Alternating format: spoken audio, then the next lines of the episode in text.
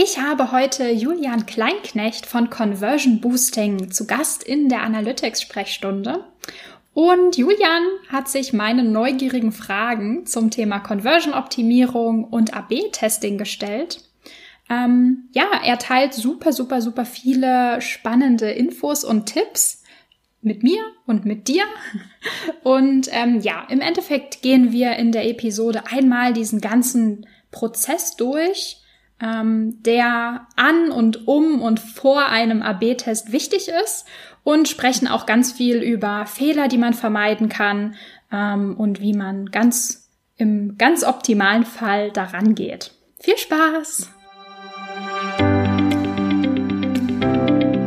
Ich bin Maria-Lena Matysek, Analytics-Freak und Gründerin vom Analytics Boost Camp.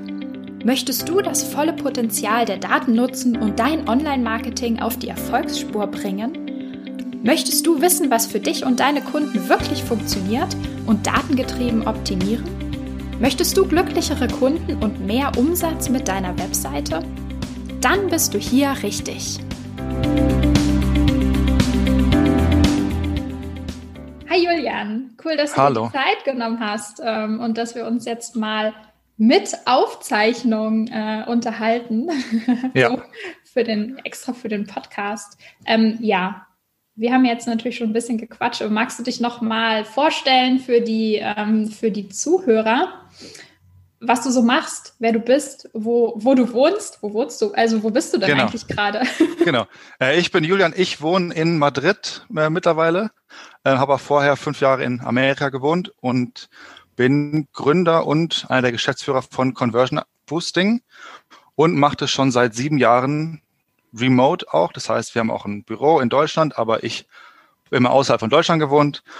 Und genau, wir haben, äh, ich leite sozusagen das Unternehmen remote mit einem anderen Geschäftsführer noch, der wohnt aber in Mannheim. Wir Und ist sind. euer Office, oh, sorry, ist euer deutsches Office auch in Mannheim? Oder sind Genau, die also deutschen unser- Mitarbeiter auch remote? Unser Büro ist in Ludwigshafen, also gegenüber vom Rhein in Mannheim, aber unsere, nee, alle Mitarbeiter wohnen eigentlich da, Mannheim, Ludwigshafen. Ich bin der Einzige, der sagen, remote arbeitet. Auch cool Genau. als Geschäftsführer. Das ist ja sonst immer anders, dass die Geschäftsführer Genau, die sind, die sagen, hier ins Büro bitte und so. Nee, man muss, glaube ich, seinen Mitarbeitern gut äh, vertrauen und hoffe ich mit denen sprechen und ähm, ja, mit äh, wir waren gut vorbereitet auf das ganze Corona-Zeug, weil wir so jeden Tag mit Webcam sprechen. Genau, also eigentlich kein Problem, das remote zu machen. Ich bin auch mindestens einmal im Jahr in Deutschland, von daher passt das eigentlich. Cool. Genau, wir sind eine, ein Startup oder eine Agentur für Conversion-Optimierung. Ähm, wir haben eigentlich drei Standsäulen. Wir haben einerseits ganz normale Beratung, die wir anbieten, wo wir unter anderem auch AB-Testing machen und Konzepte und normale Conversion-Beratung. Dann haben wir ein Tool, das heißt Analyze, das automatisch Optimierungsvorschläge gibt, die man Websites umbauen sollte. Sozusagen die, die Beratungsleistung in als als Tool in ein Tool gepackt und viel, viel günstiger, trotzdem gute Qualität. Und wir haben noch Fortbildung oder E-Learnings, ähm, drei an der Zahl im Bereich Conversion-Optimierung. Kannst du, kannst du vielleicht noch mal ein bisschen die ganzen Punkte voneinander abgrenzen? Also was bezeichnest du jetzt als Conversion-Optimierung und inwiefern überschneidet sich das mit, mit AB-Testing zum Beispiel? Oder wie, ja, genau. das ist die Frage. Ich glaube, ähm, Conversion-Optimierung ist so der, der Oberbegriff und AB-Testing ähm, und Best-Practice-Optimierung und Web-Analyse auch und so Heatmaps sind alles Methoden, um die Conversion zu verbessern. Natürlich ist Web-Analyse auch ein, ein eigener Bereich in sich selbst, wo es ums, um, ums Controlling geht, aber es ist ja auch ein ganz wichtiger Bestandteil davon, mehr zu verkaufen. Dass man sieht, auf welchen Seiten sind die Leute unterwegs, wo gibt es vielleicht hohe Absprungraten, wo brechen Leute im Funnel ab, diese ganzen so Analysen, die man machen kann. Und Webanalyse ist ein sehr zentraler, zentrales Werkzeug der Conversion-Optimierung. Ähm, aber AB-Testing ist sagen wie das mächtigere Werkzeug, wo man dann wirklich weiß, was besser funktioniert. In der Webanalyse findet man irgendwie Probleme oder sieht, wo es Potenziale gibt. Wirklich zu wissen, was besser ist, ist AB-Testing halt das Mittel der Wahl. Und wir machen das auch bei vielen Kunden, wir haben aber auch einige Kunden, wo es halt nicht lohnt, weil wenn man weniger als, sagen wir mal, 500 Transaktionen im Monat hat, dann sollte man AB-Testing eigentlich gar nicht erst angehen. Da gibt es ein bisschen Misskonzeptionen beim Kopf der Leute. Mhm. AB ist immer noch so ein bisschen Hype-Thema, nicht mehr so stark wie früher noch, aber lohnt sich nur für die größeren Shops und Websites. Okay, da, dazu hätte ich jetzt eigentlich gleich eine Frage, aber bevor ja. ich die stelle, könntest du vielleicht nochmal ähm, ganz allgemein sagen, mit welchen Kunden ihr so zusammenarbeitet? Also sind das vor allem Shops oder sind das auch andere Businessmodelle? Und wie groß sind die so? Ähm, wir haben einige Shops als Kunden. Wir haben aber auch äh, Kunden, die machen Lead-Generierung für B2B. Wir haben aber auch so Portale, kleine Anzeigenportale. Ähm, genau, das sind die drei, drei Gruppen. Ähm, und es gibt in allen drei Bereichen viel, äh, viel zu testen, weil die halt viel, viel verkaufen.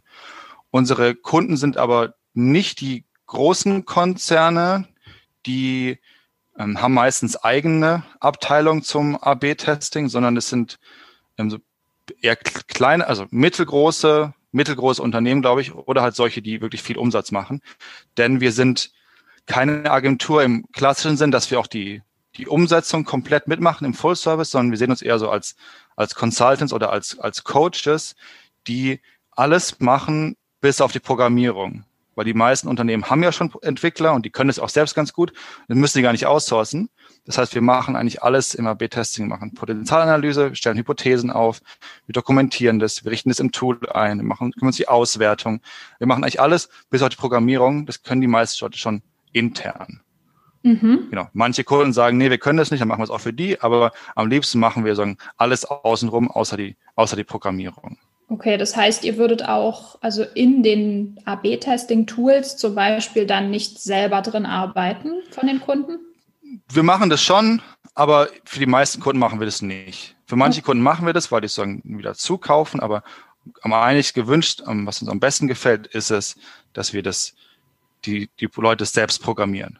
Und es ja. funktioniert auch funktioniert auch gut. Wenn die Voraussetzungen gut sind, dann funktioniert es sehr gut. Das sagen wir nur Ideen, Auswertungen, alles außenrum liefern und die selbst, selbst ähm, da muss man halt vorher abklopfen, wie das aussieht. Häufig haben Unternehmen, die sie glauben, ja, ja, wir bekommen das hin von der, von der, und von der IT, aber am Ende hat die dann doch keine Zeit oder die braucht zu lange und müssen es halt dann doch selbst, selbst machen. Ja, aber so, so wir machen es eigentlich lieber. Äh, ja. Sorry, ich wollte Bitte? nicht unterbrechen. ja, das war schon. Okay.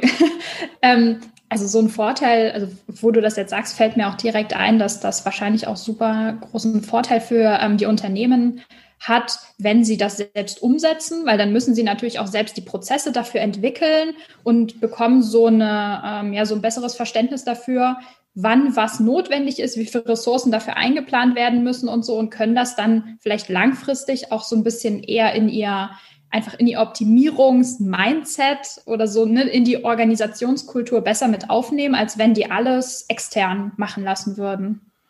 Genau, da gibt es auf jeden Fall, also es ist auch ein USP von uns, den wir immer im Sales-Prozess anpreisen, dass Leute auch was lernen. Und im Idealfall, wie nach ein, zwei Jahren, brauchen sie uns gar nicht mehr, weil sie es alles selbst gelernt haben. Das ist wahrscheinlich ist nicht der, meistens nicht der Fall. Also gut für uns, weil halt viele Leute noch andere Sachen zu tun haben und wir halt sehr viel Erfahrung haben beim Thema Testhypothesen aufstellen. Aber ja, das ist, man lernt da viel, ist einfach nur das abzugeben, an komplett auszusourcen. Das ist eindeutig besser. Ähm, ja.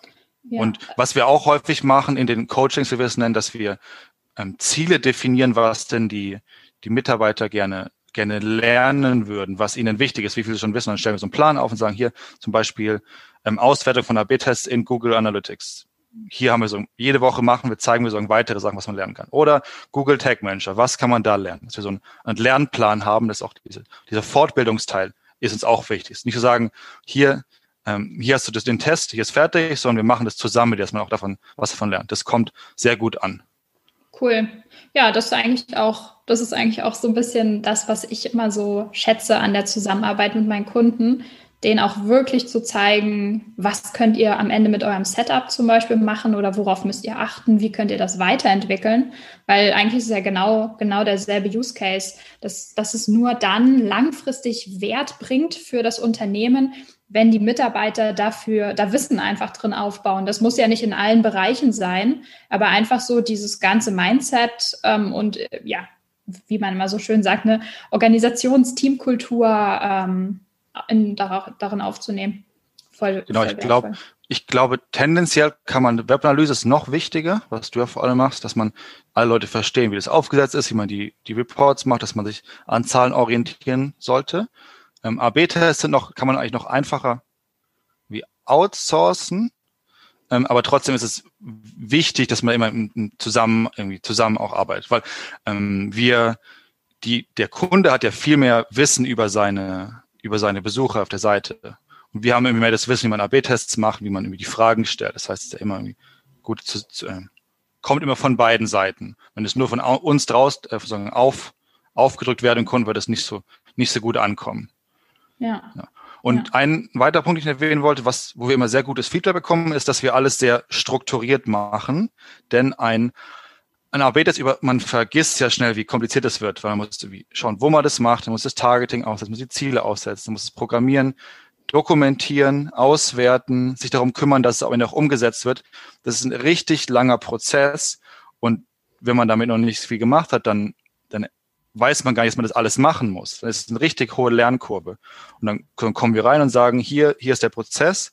Und dann kann sich der Kunde auch so ein bisschen dran lang, dran lang hangeln. Also das ist uns sehr wichtig, dass der strukturiert funktioniert, ist auch sehr transparent für den Kunden ist, was passiert. Nicht nur hier ist der Test, hier ist die Auswertung fertig, sondern dass er alle Schritte miterlebt.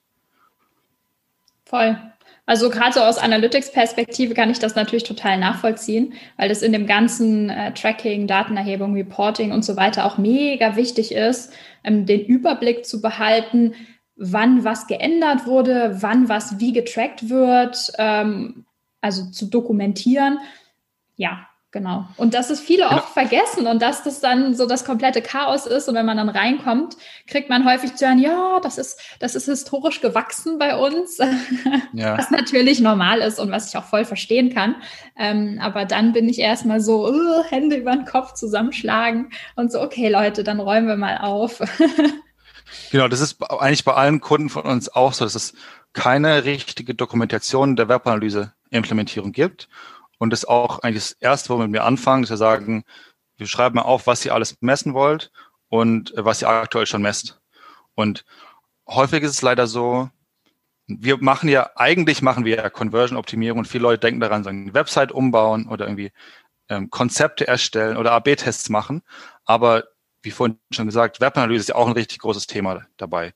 Ähm, wir haben sogar schon mehrere Kunden, die ein bisschen größer sind und wo wir denen eigentlich helfen konnten, ist ganz einfach zu sagen, ist das Thema, mit dem ihr euch gerade beschäftigt, wirklich dann wirklich wichtig? Zum Beispiel Kunden sagen, wir müssen jetzt die Filter besser machen auf unserer Seite. Und dann war meine ganz einfache Frage, wie viele Leute verwenden denn die Filter überhaupt? Sind die überhaupt so wichtig? Haben wir jetzt mal gemessen und dann stellt sich heraus, die verwendet gar niemand, weil das so eine Nische ist, wo viel mehr gesucht wird. Die Leute wissen, was sie wollen, die wollen nicht filtern. Das heißt, Filter sind vollkommen irrelevant. Dafür haben wir gemerkt, die Suche ist einfach extrem relevant, die wird so viel verwendet und die ist einfach nicht gut. Da haben wir mal aufgezeichnet, welche Leute, wo es keine Suchergebnisse gibt, ähm, wo Leute die ähm, Suchergebnisse sich anklicken, diese ganzen Sachen. Das haben gemerkt, Suche extrem wichtig, hier müsst ihr Geld reinstecken. Und da hat der Kunde immer davon irgendwie gewährt, das zu machen, weil es halt viel Zeit und Aufwand kostet. Aber da sind eigentlich so die Optimierungspotenziale. Das heißt, beim Thema Filter, Teaser, was hatten die noch? Produktbilder, das ist alles nicht so relevant in dem in der Nische, sondern die Suche war viel wichtiger. Und allein diese, diese Denkweise, zu sagen, wir messen das mal, was verwendet wird, und dann verwenden wir da, stellen wir da die Ressourcen hin, das war schon sehr wichtig für den Kunden. Was ja eigentlich einfach, also für uns beide ist es wie klar, dass man das so macht, aber denen war das nicht so verankert im Unternehmen. Deshalb müssten wir mal so einen Schritt zurückgehen, bevor wir sagen, Geld verteilen hier für diese Bereiche, erstmal schauen, wo gibt es überhaupt Potenzial. Ja, das war ein sehr großer Aha-Moment für mich, dass Leute dieses Denken noch gar nicht haben. Muss ich eigentlich immer in den Kunden hereinversetzen, wie weit sind die eigentlich schon? Wie, ja, wie entwickelt sich schon in den verschiedenen Bereichen, Webanalyse und AB-Test insbesondere auch? Ja, ähm, du hast gerade oder ja, äh, du hast schon äh, einmal kurz äh, den Prozess so angesprochen, was ihr so nacheinander macht in, in so einem Projekt oder wie ihr am Anfang rangeht. Ähm, könntest du das vielleicht noch mal nochmal in langsam. Ja, also und in ausführlich. Genau, und in ausführlich. Also wenn jetzt ähm, ähm, ein potenzieller Kunde oder ein, ein, Kunde zu euch kommt und sagt, oder was sagt er dann? Ne? Mit was für so typischen, was sind so die, der typische Einstiegspunkt von Kunden, dass sie sagen, okay, ich glaube, wir brauchen einen Conversion-Spezialisten oder ich glaube, wir brauchen AB-Testing? Ähm, ich würde mal über das Thema, also ich glaube, es gibt zwei große Unterschiede. Es gibt Leute, die AB testen können und solche, die es noch nicht können. Und die es noch nicht können, da fangen wir vor allem damit an, ähm, zu analysieren, welche Seiten, welche Seiten muss man denn besser machen und sprechen dann ganz lange mit dem Kunden, ähm, um seine Kunden zu verstehen. Wir haben da so eine Riesenliste, ähm, die wir, die wir abfragen, um so, so in den Kunden hinein zu versetzen. Weil häufig weiß der, so unser Kunde weiß schon, was seine Kunden so machen, hat es aber nie wirklich durchdacht, kannst es nie wirklich auf die Website bringen. Das heißt, das ist eigentlich der, der erste Punkt, dass man mal schaut, wer sind denn die Kunden? Ähm, da kann man irgendwie mit Use Cases arbeiten, da kann man mit Personas arbeiten, aber wir machen das irgendwie nicht irgendwie groß ausformuliert, sondern wir schauen auch mal, welche, welche Kundengruppen gibt's denn, was sind deren, deren Bedenken, was wollen die auf der Website machen, ähm, was wollen die, sagen, was will die vielleicht abschrecken, diese, diese ganzen Themen versuchen erst ausführlich zu verstehen, wer die Kunden sind. Als, als ersten Schritt, unabhängig von AB-Testing oder irgendwas anderem. Dann, zweiten Schritt, schauen wir in der Webanalyse, Webanalyse nach, wo gibt's denn Potenzial zur Optimierung? Ähm, in Online-Shops ist das gar nicht so schwierig. Da gibt's halt gibt's Produktseite, Kategorieseite, Suche, fertig. Und meistens ist die Produktseite oder die Kategorieseite das, wo es am meisten Potenzial gibt. Ähm, die meisten Kunden haben leider keine Content-Gruppen oder Zusammenfassungen der Seiten. Das heißt, muss man sich erst auch darum kümmern, dass alles richtig gemessen wird. Dafür machen wir im dritten Schritt so ein, äh, ein Audit von der Analytics-Integration. Das machst du ja auch ganz oft. Und dann kommen halt Fehler raus, um das zu beheben. Ähm, wenn wir, nehmen wir mal an, wir haben diese Content-Gruppen schon und sagen, okay, hier, den Bereich, da fangen wir an, was, wollen wir was optimieren. Und dann, wenn es ein AB-Testing-Kunde ist, der zum Beispiel 1000 Sales im Monat hat, ähm, dann machen wir erstmal so eine Liste der Seiten oder der Bereiche, die man optimieren könnte. Das heißt Produktseite, Startseite, übergreifend, Suche, ähm, was es halt so alles gibt. Und dann ähm, setzen wir erstmal hin und analysieren die Seiten sozusagen auf, auf Best Practice und was man anders machen könnte. Das heißt, wir müssen schon eine riesengroße Liste an Testhypothesen haben. Und da muss man gar nicht am Anfang gar nicht irgendwie viel Research machen und irgendwie Umfragen machen, Heatmaps oder so. Man hat ja schon so viele Tests, die was man anders machen könnte. Schon sagen, wie man wie andere Website aussehen, was einem selbst nicht gefällt. Und dann, ähm, dann haben wir erstmal die Liste von Testideen. Und dann geht's an die Priorisierung im nächsten Schritt. Und am Anfang. Darf ich, darf ich, darf ich vielleicht ganz kurz eine, eine Zwischenfrage stellen? Da würdest du, also ich bin manchmal so ein bisschen am, am Zweifeln, ähm, es gibt halt sehr, sehr viele Sachen auf einer Webseite, wo man als, sag ich mal, mit dem gesunden Menschenverstand hingeht und sagt, hey, sorry, aber der euer Add-to-Card-Button oder so, der ist ja in derselben Farbe oder fast derselben Farbe wie der Hintergrund, den sieht man ja kaum. Ähm, also, ne, ab welchem Punkt entscheidet ihr, okay, das muss getestet werden und welche Sachen würdet, würdest du implementieren oder sozusagen so Best-Practice-Änderungen machen, ohne das zu testen? Gibt es da einen Bereich oder sagst du, es wird immer alles getestet, weil alles sonst kann man nicht messen? Nee, auf keinen Fall. Also alles testen muss man nicht. Man sollte nur Tests machen. Also erstens, wo es genug Besucher gibt, dass man auch signifikante Ergebnisse bekommt. Und zweitens, wo es irgendwie sinnvolle Unterschiede gibt. Ähm, also ob der Button jetzt die Farbe oder die Farbe hat, ist, glaube ich, nicht so das riesen, nicht so das interessante Thema. Wenn man den Button nicht als Button erkennt oder wenn irgendwie der, wenn es dann Entfernen-Button gibt und der ist unnötig, dann kann man es, glaube ich, direkt so in, direkt das Element weg von der Seite mhm. entfernen. Ähm, ich glaube, es ist schwierig, so eine allgemeine Aussage zu treffen. Diese Aussage, man muss alles testen, ist, glaube ich, nicht sinnvoll. Ähm, das geht nur für, für, wie für Google oder für die großen Unternehmen. Es gibt ja diese Anekdote, dass Google mal getestet hat, welcher Blauton die höchste Click-Through-Rate bringt. Und das kann halt auch nur Google machen, weil die so viele Conversions haben. Aber das ist, das ist nicht, nicht, sind nicht die spannenden Themen. Man muss groß, große Unterschiede machen. Und jedes Element muss man auf jeden Fall nicht testen. Alles klar. Und ich würde, glaube, wir entscheiden das irgendwie Fall bei Fall, was man, mhm. was wir jetzt sagen, das ist einfach schlecht oder manche Sachen muss man wirklich testen. Cool. Im, im Online-Shop hat man ja auch, ähm, gibt es ja auch nicht so viele Möglichkeiten, was man unbedingt testen kann. ähm, auf Landingpages gibt es ja viel, viel mehr Freiheiten. Man muss sich halt, also wir machen auch erstmal diesen Best Practice Check, das habe ich vorhin ver, äh, vergessen.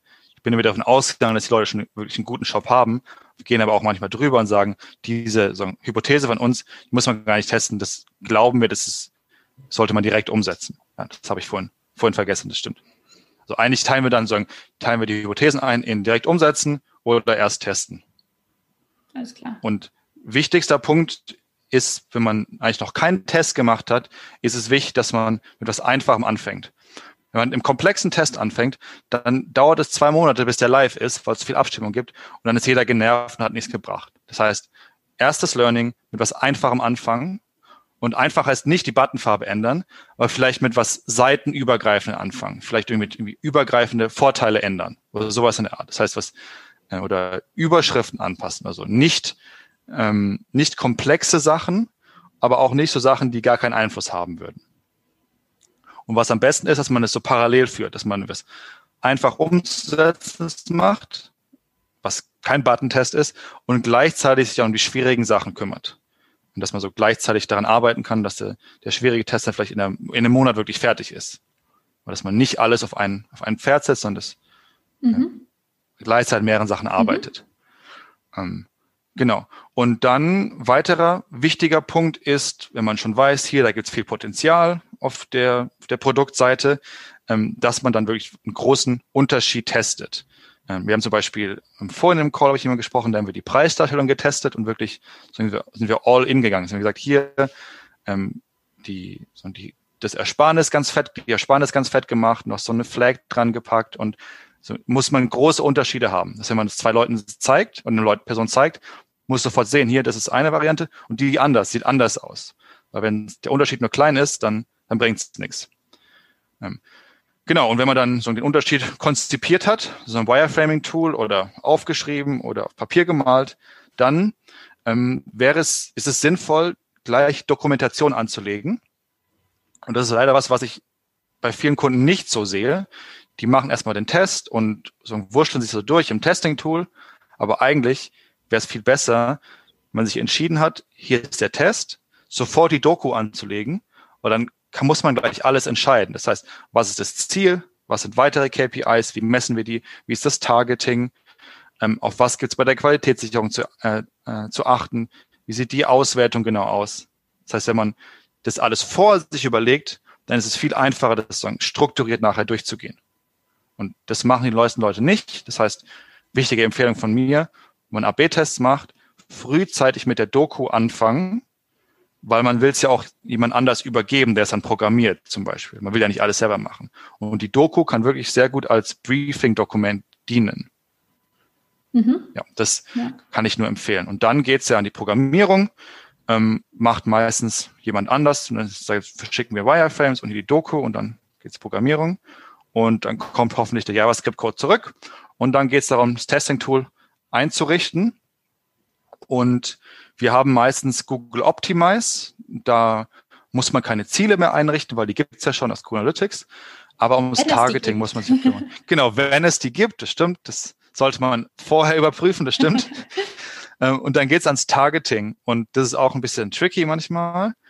Zum Beispiel sagen wir jetzt, wir wollen auf der Produktseite was testen. Da muss man ja zum Beispiel anhand der URL identifizieren, ist die Seite eine Produktseite oder nicht.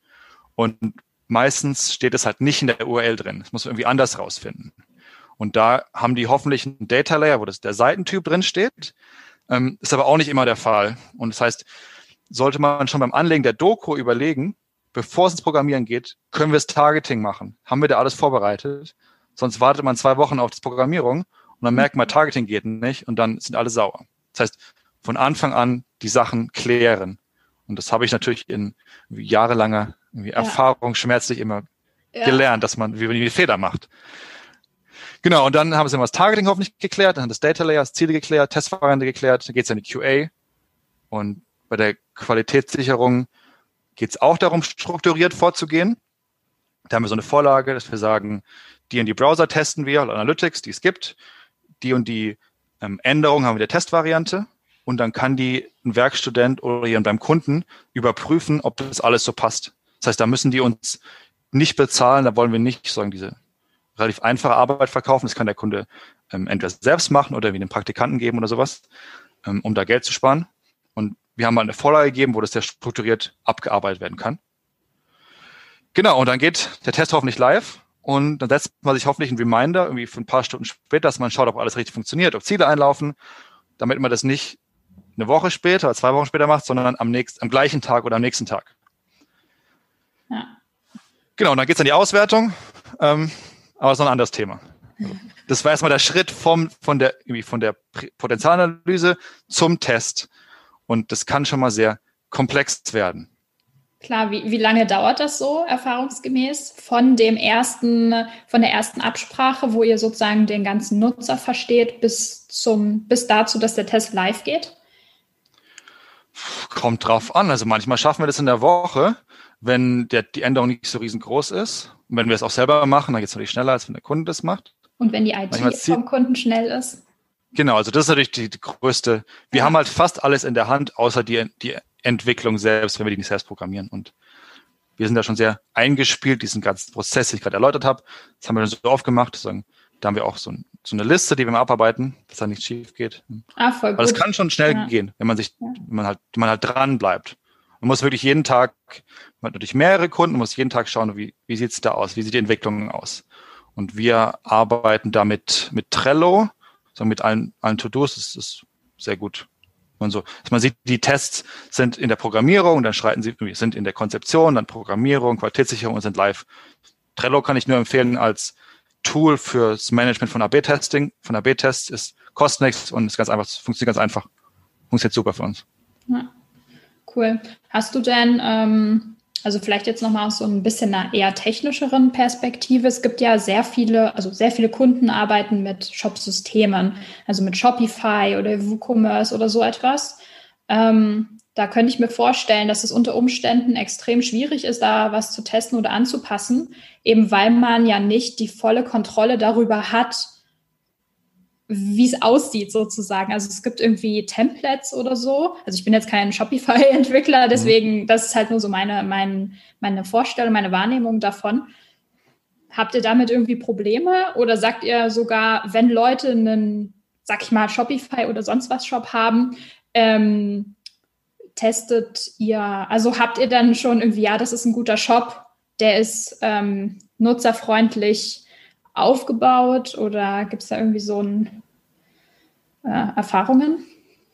Ähm, also, ich, also erstens, es ist, wenn man auf Templates testet, muss man immer schauen, welche Ausprägungen der Templates gibt's. Und bei manchen, wenn man irgendwie zehn Produkte verkauft, sieht wahrscheinlich jede Seite gleich aus.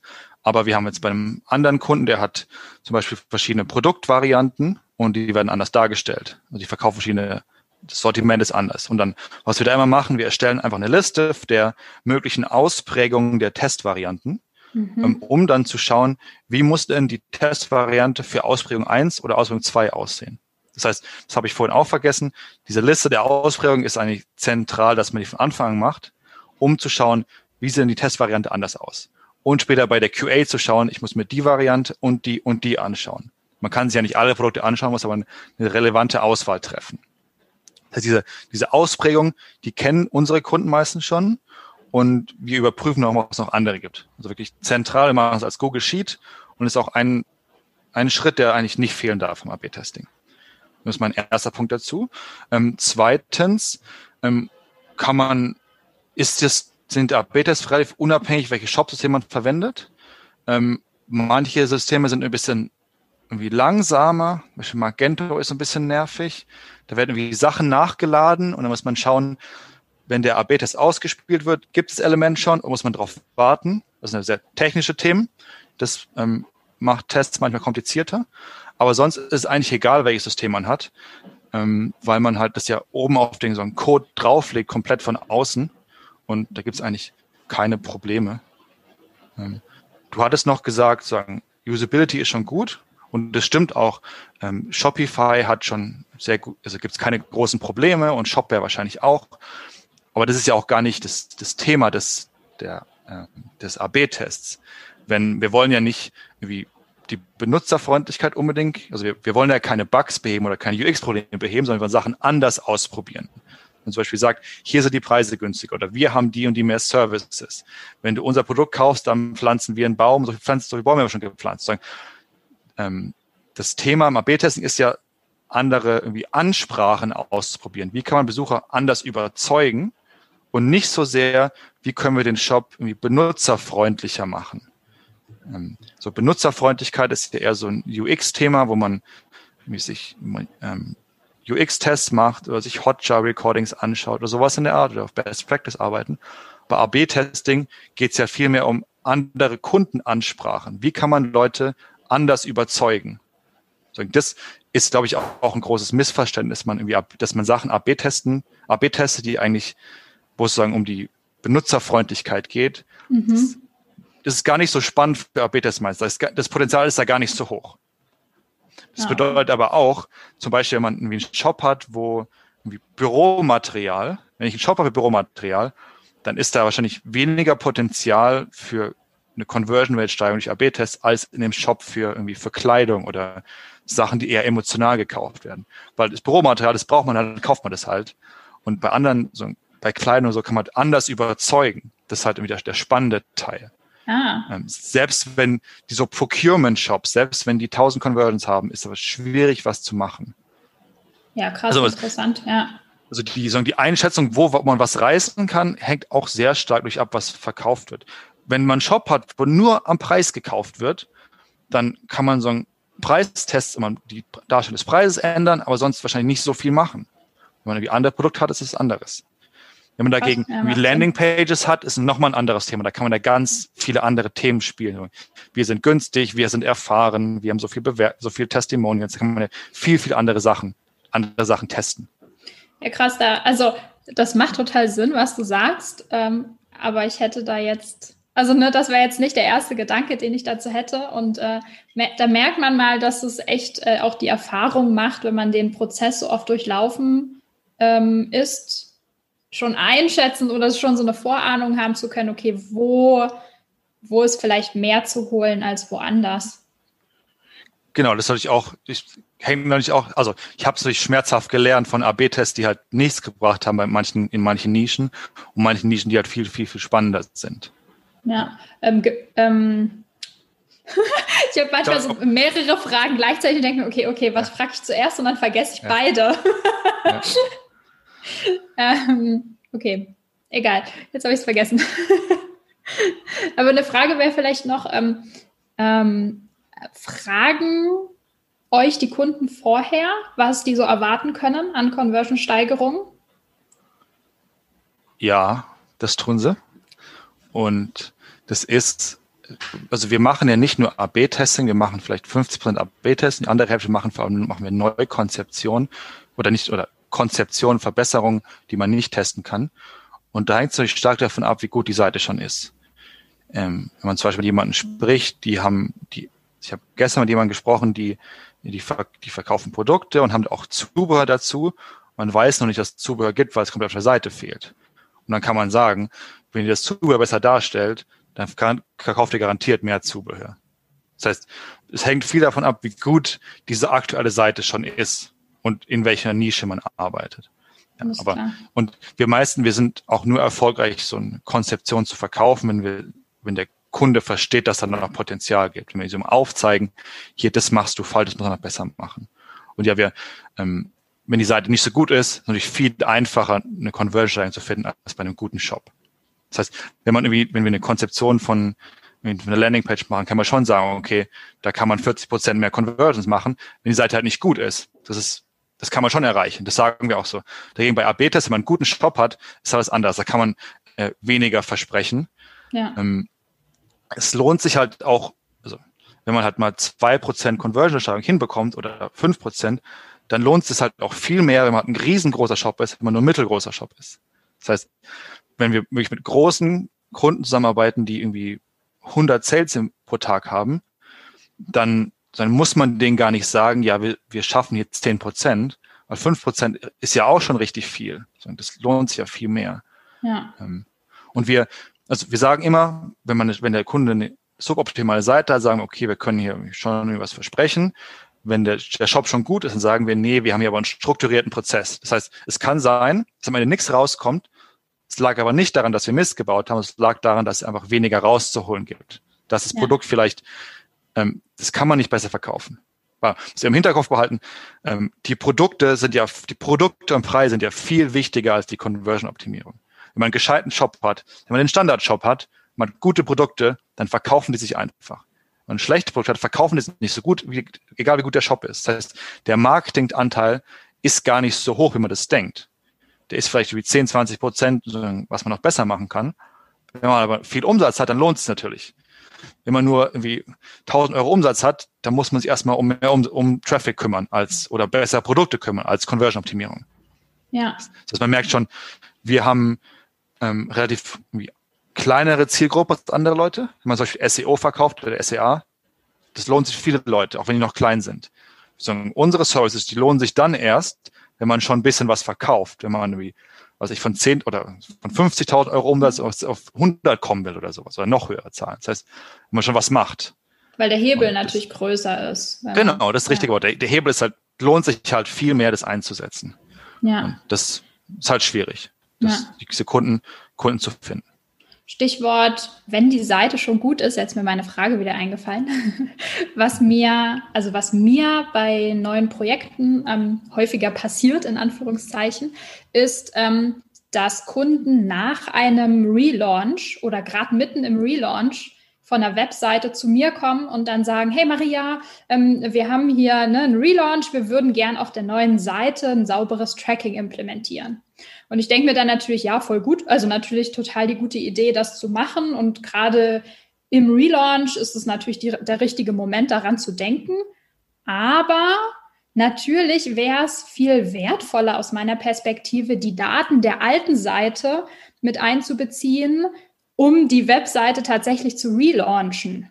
Ähm, und im Endeffekt relaunchen viele einfach nur, weil sie eine schönere Seite haben wollen oder manchmal auch, weil es technische Probleme gibt ja. oder es einfach der Shop im Handling total kompliziert war. Aber ich könnte mir vorstellen, dass das bei euch auch so ein bisschen so ein Problem ist, dass, dass irgendwas komplett neu gemacht wird und ihr eine neue Basis habt. Ich meine, natürlich, ne, im Endeffekt, okay, wir stehen jetzt an diesem Punkt und von dem Punkt kann man weiterlaufen und trotzdem was besser machen. Und was vergangen ist, ist vergangen, darüber braucht man sich nicht mehr ärgern. Mhm. Aber was wäre dann so gerade aus Perspektive von Conversion-Optimierung und AB-Testing der perfekte oder bessere an äh, die Herangehensweise praktisch an so einen Relaunch? Ähm, also am besten natürlich keinen Relaunch zu machen, aber das geht natürlich manchmal nicht.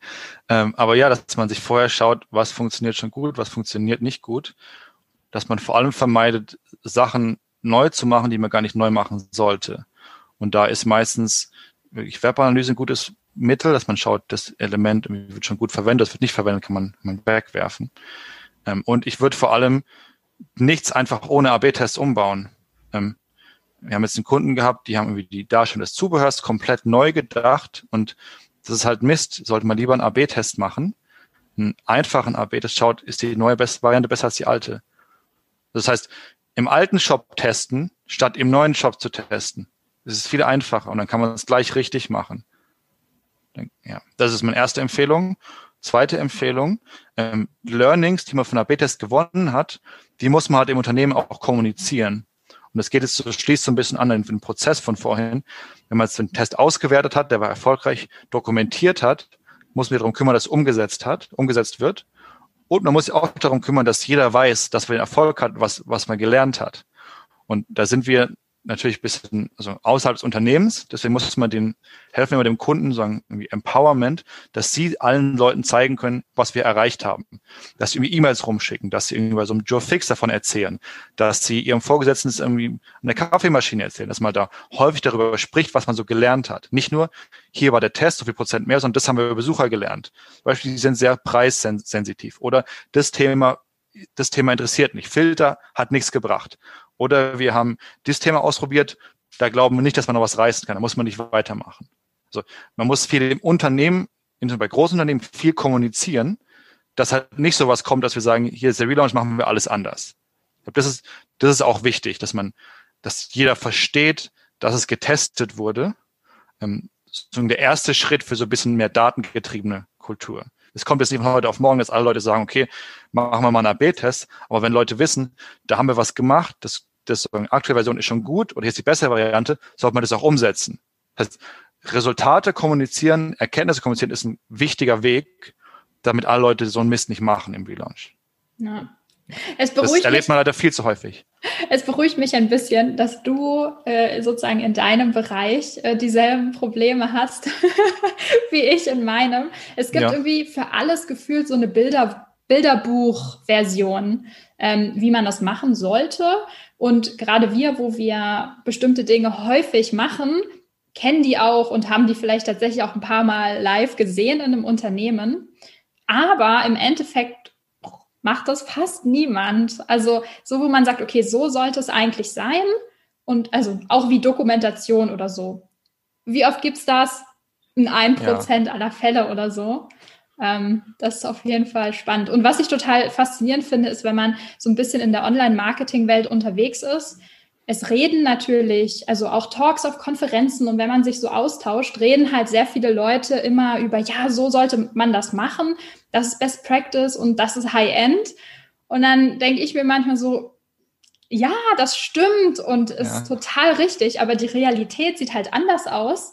Und ähm, ja, manchmal denke ich mir auch, es bringt, es bringt nicht so viel über die Optimal-Cases zu reden, sondern ein bisschen mehr darüber zu reden, wie man auf dem, also von dem Level, wo die, wo viele Unternehmen stehen, wo viele Marketing-Teams stehen, einfach ein Level höher die Leute kriegt ja. und nicht so von, von oben, hey, das ist optimal, wir müssen das machen, sondern ein bisschen mehr, ja, so schon auch dieses Empowerment, was du meintest, die Leute ja. halt zu befähigen, von dort, wo sie stehen, einen Schritt weiter zu machen. Genau, das ist genau richtig, ja, dass man sagen, schrittweise, schrittweise besser wird und dass man halt auch ähm, man kann ja aufzeigen, wie die Idealwelt aussehen würde, dass es noch Potenzial gibt, aber auch ja. konkrete Schritte ähm, zeigen, wie man besser machen, besser werden kann, ja. Ja, das stimmt auf jeden Fall.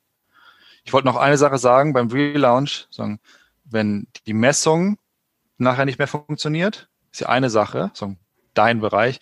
Wenn die Website irgendwie schlechter ist, ist er noch viel schlimmer. Das heißt, es trifft mich ja, so einfach sein, viel noch viel schlimmer, ja. zum Ende, dass am Ende weniger Geld verdient.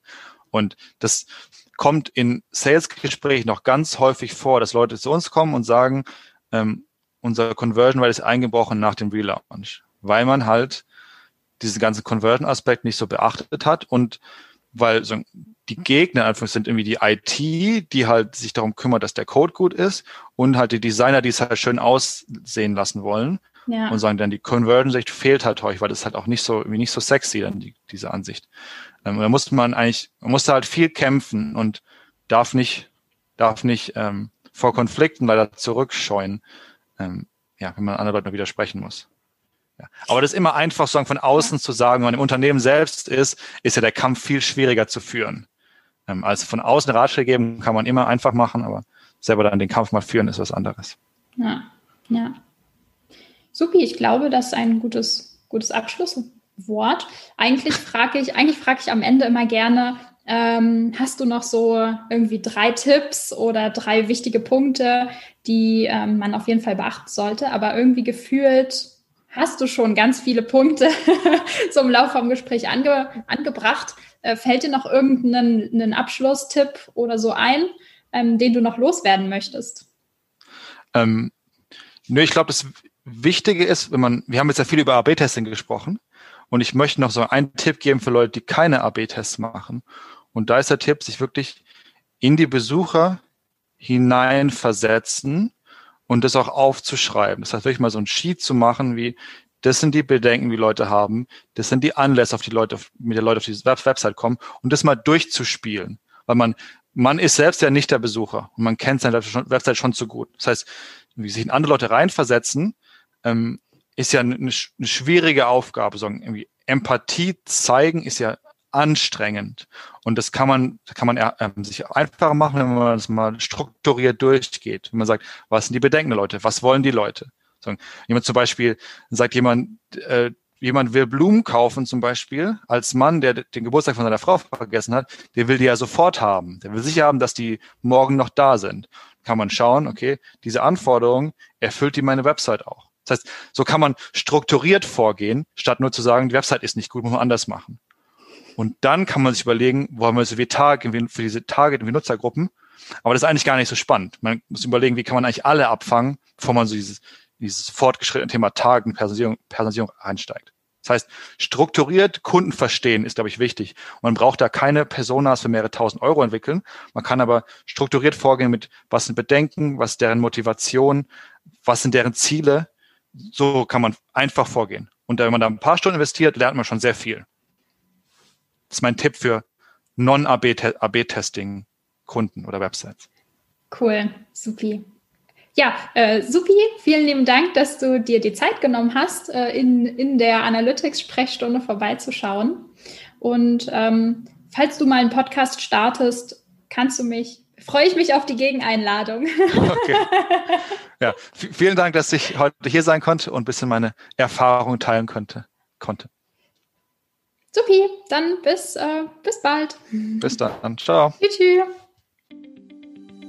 Wenn dir die Folge gefallen hat und du etwas mitnehmen konntest, dann würde ich mich mega über eine Bewertung freuen.